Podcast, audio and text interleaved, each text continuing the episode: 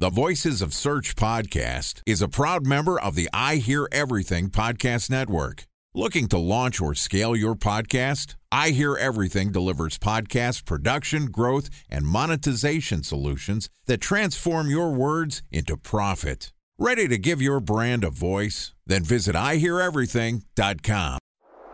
Bridge Toll, California customer service number. Highway miles to the gallon, Ford Focus. Thailand cave rescue operation. What is Schema F? Best wine bars in San Carlos, California. Best Western hotels. How old is Ronaldo? What happened with Big Brother? What's a good engagement? How long before a wedding should I send out How many save games the dates? are in the first series? Use of the IMAP NBA to check playoffs? email on other email clients. Identify fonts from Where to find You were four years Brian in Stout. power. Have it burn.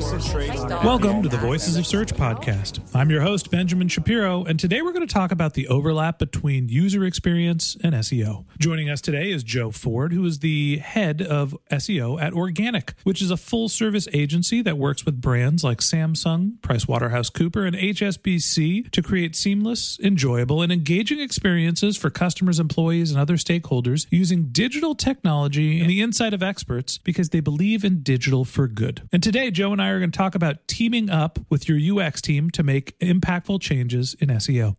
And this podcast is also sponsored by Ahrefs. What if I told you that you could monitor your website's SEO health, backlinks, and organic rankings at no costs? Sounds too good to be true? Well, it's not, because my friends at Ahrefs just launched Ahrefs Webmaster Tools. Ahrefs' new Webmaster Tools product quickly helps you improve your site's visibility by pointing solutions to over 100 technical issues that might be holding your search performance down. Plus, AWT monitors for backlinks so you'll know the most linked to pages and how those links are affecting your rankings. And AWT shares what keywords your website ranks for and compares how you stack up against competitors for key metrics like search volume, keyword difficulty, and traffic value.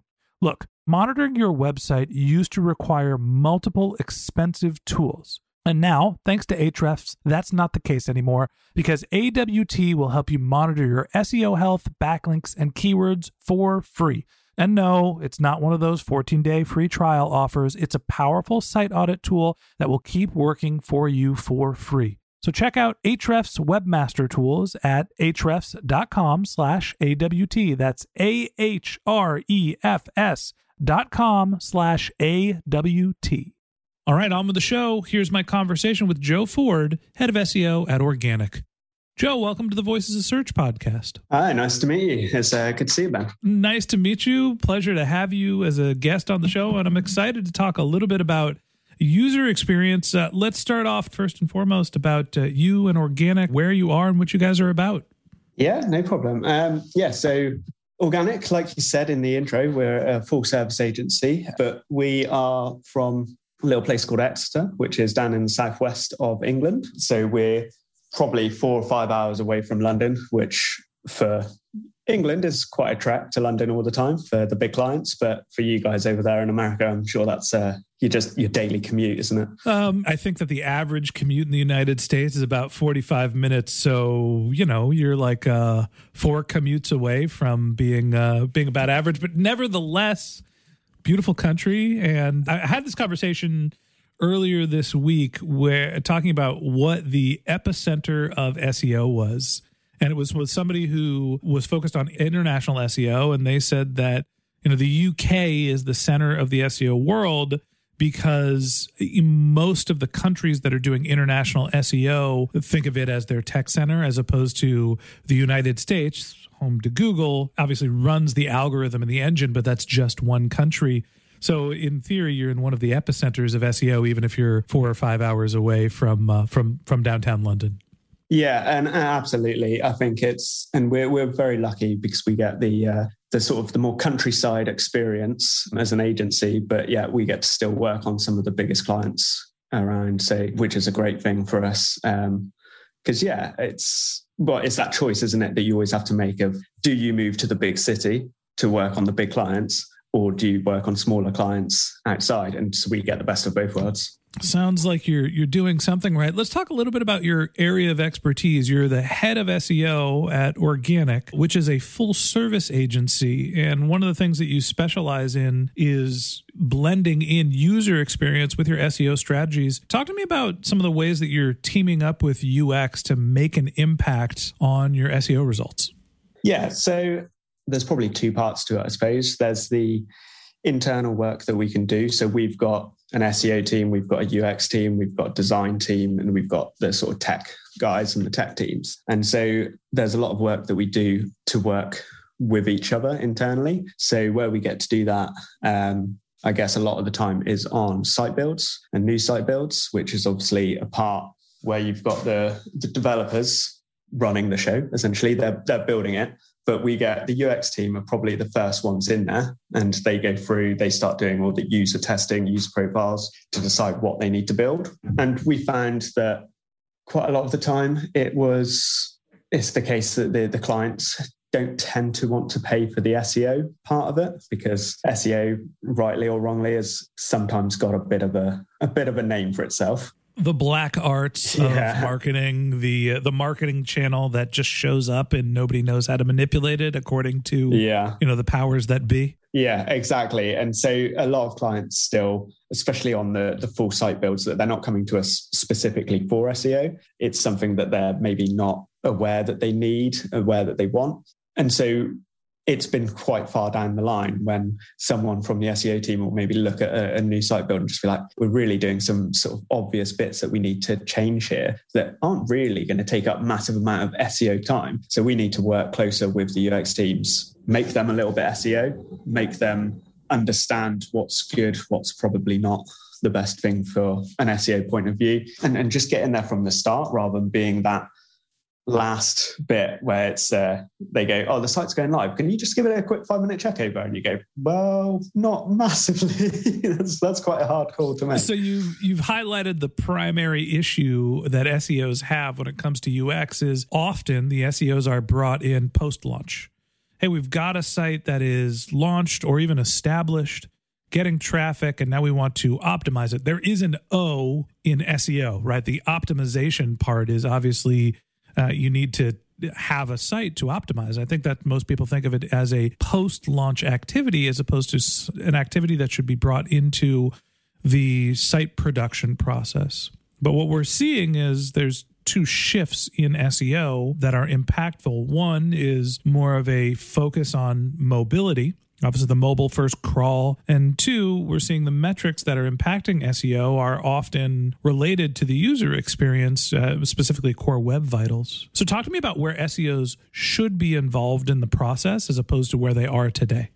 Yeah so i guess the, the most obvious example i've got is is the site um, structure basically. The, so the taxonomy of the site where we've come in too many times and it's been a live site and you go there are some fundamental flaws and issues with your taxonomy of the site. Um, there's several different routes to get to the same thing which is leading to duplication blah blah so on and changing that afterwards on a live site is quite a big change. And it's almost a secondary migration because you'll have lots of URL changes that you'll need to do. So it's quite an involved task of something of that size and structure to change hierarchy.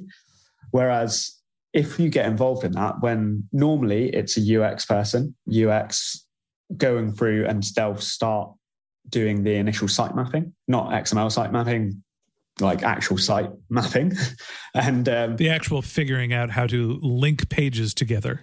Yeah exactly. And when they're starting to do that that for me we've done it with several projects now where it's just been i don't know an hour phone call every couple of weeks where i just check in with them and they show me what they're doing. I go maybe you want to do that. That'll lead to duplication. Let's not do that.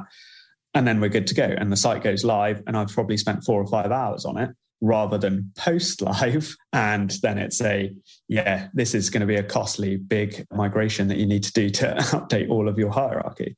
So that to me is one massive area where you can, or clients essentially can save a lot of money from getting it right the first time.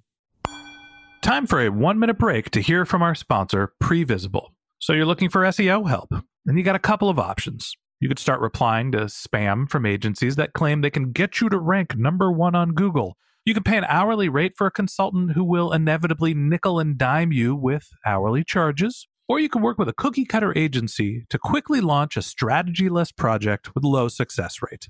None of those sound very good, now do they? Well, that's where Previsible's integrated consulting model comes in. Previsible draws from a collective 40 years of SEO and digital marketing experience to unlock your organic growth opportunities. They build custom solutions that combine strategy, technical expertise, content, and reporting to effectively operationalize SEO for your business. Previsible's four stage approach ensures that your SEO programs thrive by starting off with a strategy first approach. Then they support you in your efforts to create quality content, help you identify technical issues, and most importantly, they'll work with your cross functional teams to integrate your SEO strategies to make sure that your SEO budget actually drives results, not just your agency's bottom line. So join brands like Yelp, eBay, Canva, Atlassian, Square, all who rely on the SEO consultants at Previsible. For more information, go to previsible.io that's previsible, P R E V I S I B L E dot I O.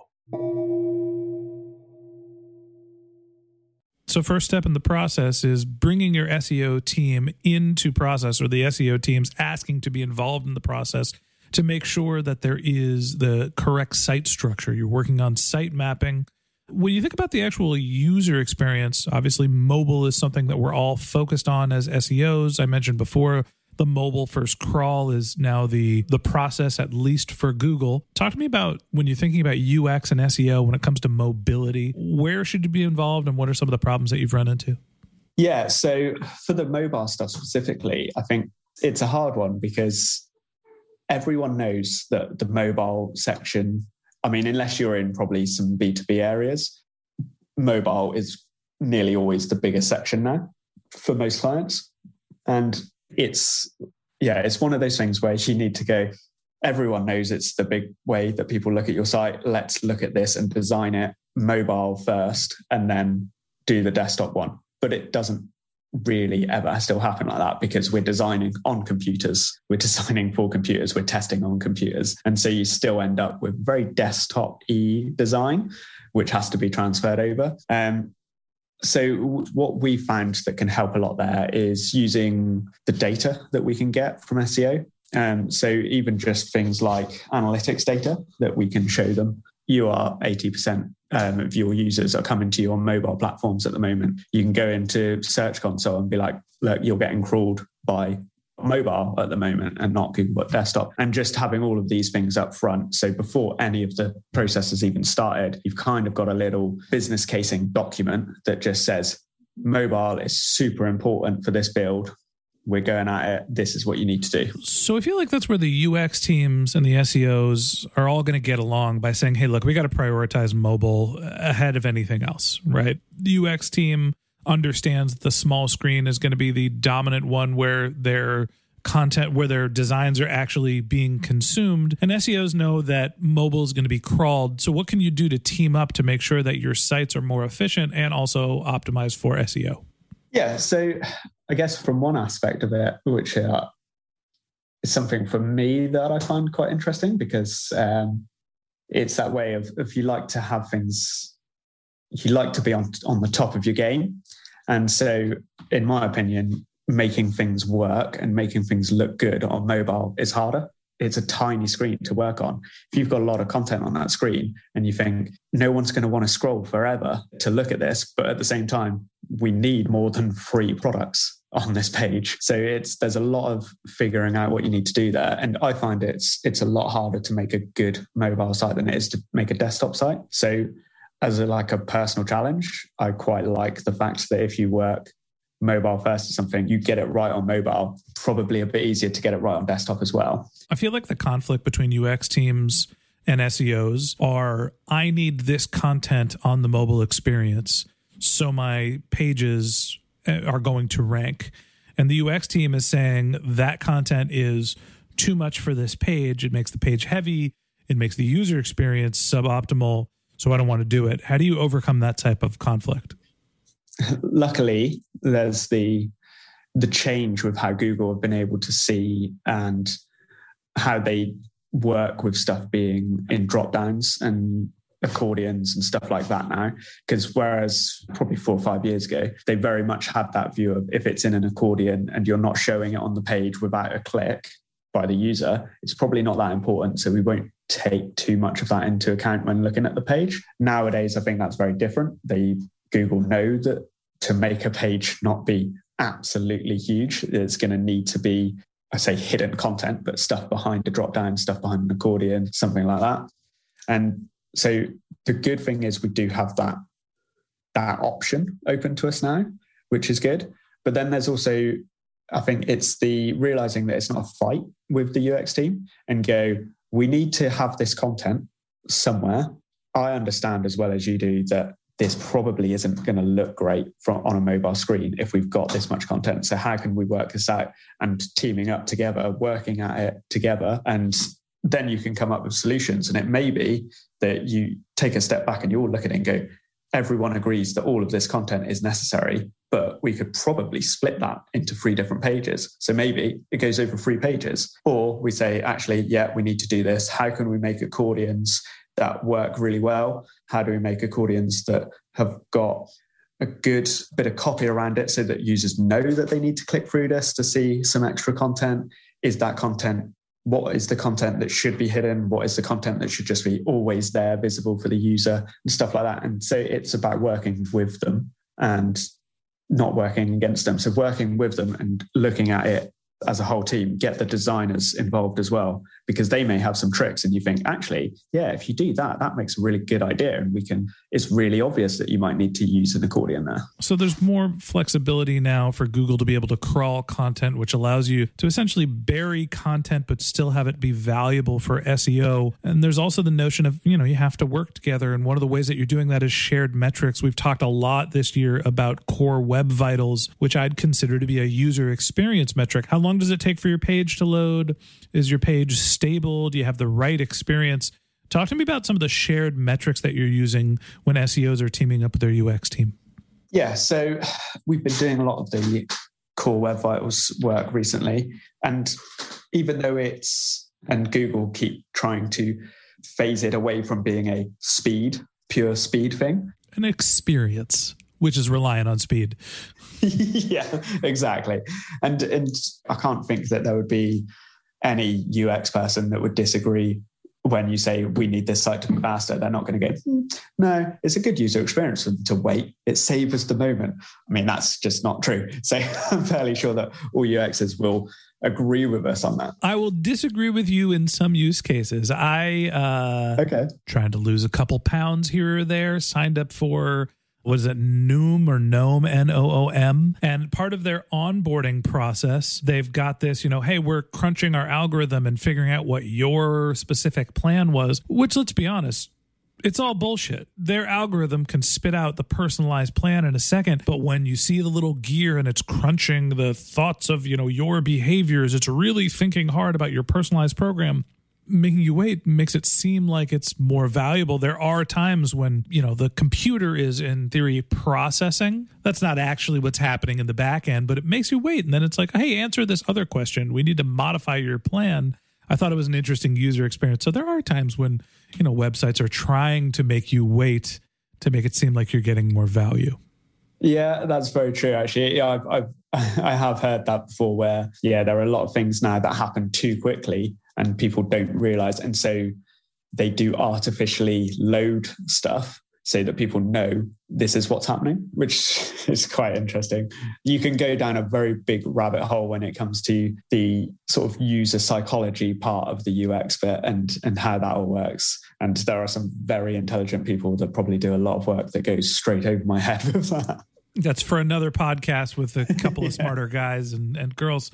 That said, let's talk a little bit more about shared metrics. When you sit down with the UX team, yes, uh, for the most part, everybody is agreeing, well, the site should be faster. So you're looking at your site speed metrics. You know, there's things like your cumulative layout shift. Is your site stable? Is it bouncing around? Are there any other, you know, core metrics that you're looking at that help the UX and the SEO team get on the same page? Yeah, so there's probably two parts that I think um, are really interesting to work with the UX team. So the first one is the is that the cumulative layout shift? Yeah, that one.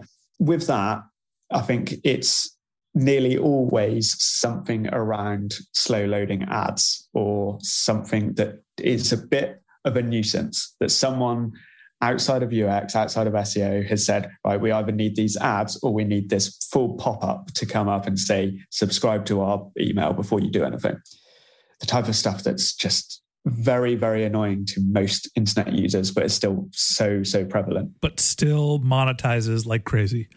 That is the issue. And when you say, this isn't great, from an SEO point of view, this isn't great. It's slowing us down. Google said they don't particularly like it. We may get a slight ranking increase if we get rid of it. And then the higher ups say, well, is that slight ranking increase worth more than the money that we're getting from those adverts? And you go, no, not really. Sorry. and then you lose that argument. But from a UX point of view, we've I've personally teamed up with the UX guys where we've looked at that from both of us. So we've said it's it's a ranking thing. We can probably rank slightly better. It'll be a better site in general. Google will like us more if you get rid of them. And then the UX guys have come at it as well. And they've said, yeah, we did some user testing and we can find I don't know, 10 of our users are instantly clicking back off the page because they're getting pissed off of us and they don't like it and blah. Then when we take that to the client and the higher ups see that, they may have a slightly different thought of it. They may still go, yeah, but those adverts are still making us millions, so off your jug. But at least we can, at least we've tried. That's the, that's the problem, isn't it? Money talks. That's generally why we're all working to make a dollar, and I understand the business case. But there is a shared metric there of building the best user experience, and also Google's done a nice job of building that into a business impact because it affects your organic ranking and we're going to talk a little bit more about how you can continue to work with your UX team and gain some alignment of your goals on tomorrow's podcast. So that wraps up this episode of the Voices of Search podcast. Thanks for listening to my conversation with Joe Ford, head of SEO at Organic. We'd love to continue the conversation with you. So if you're interested in contacting Joe, you can find a link to his LinkedIn profile in our show notes. You can contact him on Twitter. His handle is Loxlee, L O X L E E, or you could visit his company's website, which is theorganicagency.com. And a special thanks to Previsible for sponsoring this podcast. If you're looking for support with all of your SEO needs, Previsible's integrated consulting model is there for you. They draw on a collective 40 years of SEO and digital marketing experience to help you unlock your organic search and growth opportunities. So join brands like Yelp, eBay, Canva, Atlassian, and Square, all who rely on SEO consultants at Previsible. For more information, go to previsible.io. That's P R E V I S I B L E.io. And a special thanks to Ahrefs for sponsoring this podcast. Monitoring your website used to require multiple expensive tools, but that's not the case anymore thanks to Ahrefs because they just launched their Ahrefs Webmaster Tools product, which monitors your SEO health, helps you keep track of your backlinks, and gives you the insight into what keywords are performing for free. So check out Ahrefs Webmaster Tools at ahrefs.com slash AWT. That's Ahrefs, A-H-R-E-F-S dot com slash A-W-T. Just one more link in our show notes I'd like to tell you about. If you didn't have a chance to take notes while you were listening to this podcast, head over to voicesofsearch.com where we have summaries of all of our episodes and contact information for our guests. You can also send us your topic suggestions or your SEO questions, or you can even apply to be a guest speaker on the Voices of Search podcast. Of course, you can always reach out on social media. Our handle is Voices of Search on Twitter, and my personal handle is Ben J. Shap, B E N J S H A P. And if you haven't subscribed yet and you want a daily stream of marketing and technology knowledge in your podcast, podcast feed, in addition to part two of our conversation with Joe Ford from Organic. We're going to publish content every day during the work week. So hit the subscribe button in your podcast app and we'll be back in your feed in the next business day. All right, that's it for today. But until next time, remember the answers are always in the data.